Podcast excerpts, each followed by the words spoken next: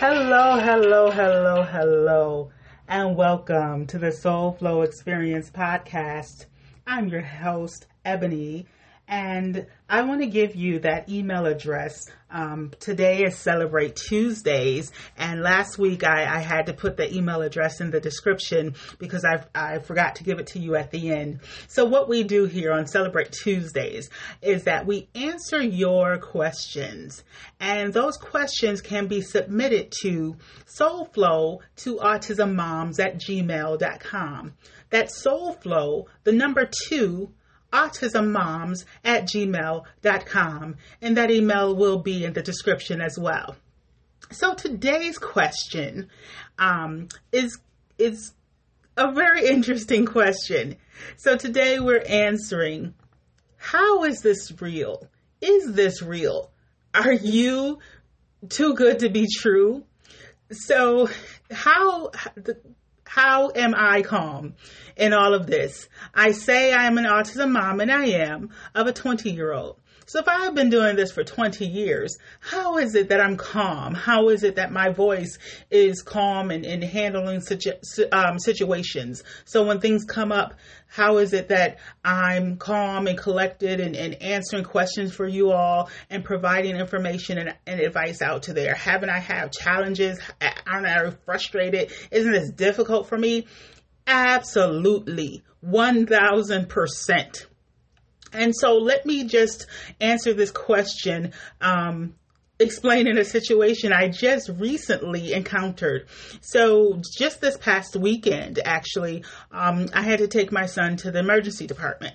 So he he was bleeding um, from from nowhere, and and it was a significant situation. He didn't have any wounds or anything, and he, and he was just bleeding. So we rushed him to the emergency department, and we end up spending 12 hours in one emergency department to no avail. The the needs weren't met. We were it was so much runaround, so we went to a different emergency department, and we spent six hours there, and we have a plan and you know it, it's going to involve surgical procedure uh, minor you know it's nothing major but in all of that in 12 hours of runaround and mind you the first emergency uh, department was was pretty much a private um, type uh, emergency. And so then we went to, um, you know, the more publicly known um, um emergency department. And I thought we would have gotten, you know, great. I've been to the private facility before for, for care, and I've always had phenomenal, uh, stellar uh, treatment. But, you know, bringing my six foot three, 370 pound child with autism, um, people were intimidated and fearful, and he could tell that. And I mean, he he left the hospital twice, and you know, it, it, he pulls his IV out. Um, there was a lot of things going on in those 12 hours.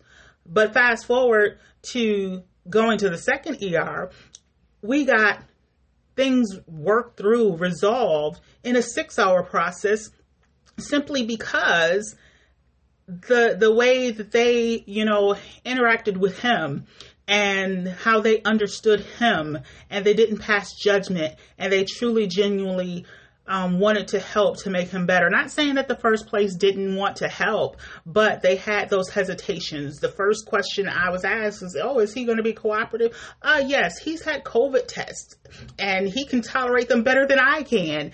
And and and thankfully his tests have always been negative. But just to, if you out there have COVID tests, those are no joke. And a, a person on the autism spectrum um, I'm surprised he tolerated that. So yes, he's cooperative. He does his blood draws and and a lot of other things. But for 12 hours with a runaround with not getting his needs met, even with me advocating, um, and, and I'm a very avid advocator, and and so yeah, things got a little, you know, kind of elevated but we I managed that and and we got them to another location and and things are good and and we're we're moving forward. So to answer the question, oh, situations happen, things occur, and absolutely I get frustrated and and I make it a point within myself to stay cool, calm, and collected.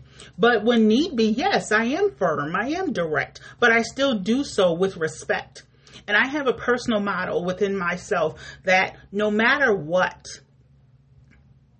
the way that I come off to people and the way that I present myself in my communication and in, in, in every way, people have no choice but to respect me.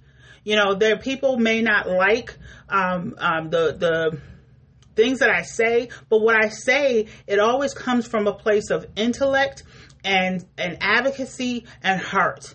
I'm never once belligerent or ignorant um, minded uh, or disrespectful in any way. So since I'm never disrespectful and I come with knowledge and I come asking questions, I, I because of that, people respect me. whether it's it's someone from what society thinks are the lowest of low to the highest esteemed people, because I carry myself consistently everywhere we go.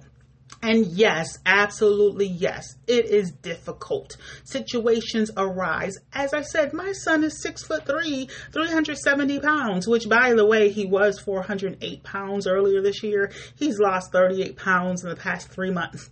Why? Because he has a behavioral health provider who now prescribes meds that are clear uh, uh for his liver, that don't have long term effects for his liver, and are weight neutral meds. She works with us, and and that's another uh, um, way that I've advocated to make sure that he has the best providers who are going to not only treat and, and address his needs, but those who are going to listen to us and, and know, because I know and I understand that I and my son, we are valuable members to the healthcare team, whether it's medical, behavioral health, whatever have you. And, and at the second ER, at the end of the, the day, after the six hours, the, the um, nurse practitioner so he sp- he said to us he thanked me for my patience and he thanked me for having a good uh, you know my mood and my demeanor being in a good place. And so um, i just say that to say that you know i explained to him there's no need for me to be uh, belligerent or or using foul language or in, all of my frustration. Of course, there's frustration and there's different situations that shouldn't occur. You know, when someone drops the ball, um, or or you know any of that, incompetence, all of that. Of course, those things occur, but it does no service to my son for me to change my mood and my demeanor, excuse me, just to make a point Oh, I get firm, I get direct, but still with respect.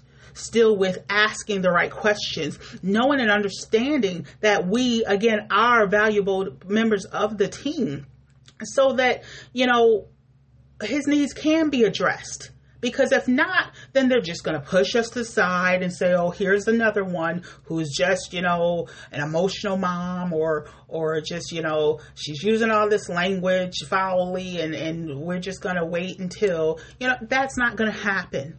Because I'm going to keep my composure because my sons need to be, uh, his needs ought to be addressed. And so, yes, this is absolutely true. Yes, I am absolutely real. My calm disposition and demeanor, because I have to, for me, for my son, so that I can be a best service to him and to get his needs met when I when I have to seek others' um, service and care for him. So the same voice that you hear right now, that you hear in my podcast, this is me my authentic self being here for you because I am here for my son and I am here for the autism moms, for those caregivers of anyone with special needs because I understand and know how important it is to for us to uh, face all of the things that we face each and every day, not knowing what situation is going to change different uh, um, outcomes for our loved ones. So, absolutely, I get frustrated. Absolutely, things are challenging, but I have to keep uh, uh, my composure. My what what it does for me, and I'll share this with you. I connect to that source from within, that resilience that I have, that I am. And now I'll say a disclaimer this is not a Christian broadcast, but I connect to my inner source connection. Whether you believe in universe, source, creator, God, Yahweh, Jesus, Yeshua, any your your higher self, your universal mind, whatever you may choose to call anything greater than you, you have to know that we were created here for the purpose, if nothing else, to be that caregiver for our child, for our loved one with whatever special needs. There's many people out there who are caregivers to elder parents. And I want to tap into that that audience as well. It's very similar. We were in the emergency department as I mentioned this past weekend and there was a woman probably, you know, maybe in her mid to late 60s and she was there as a caregiver for her mom. And and there uh, seem to be some you know uh, behavioral situations going on. Listen i get it.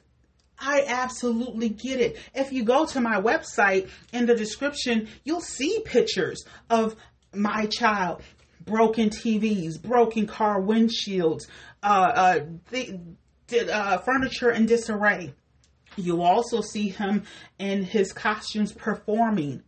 He he's uh, very comedic. He's very talented. He sings and he performs and he's been in various plays and performances and he's been the lead in so many different things. So he has so many good things and characters and talents and abilities.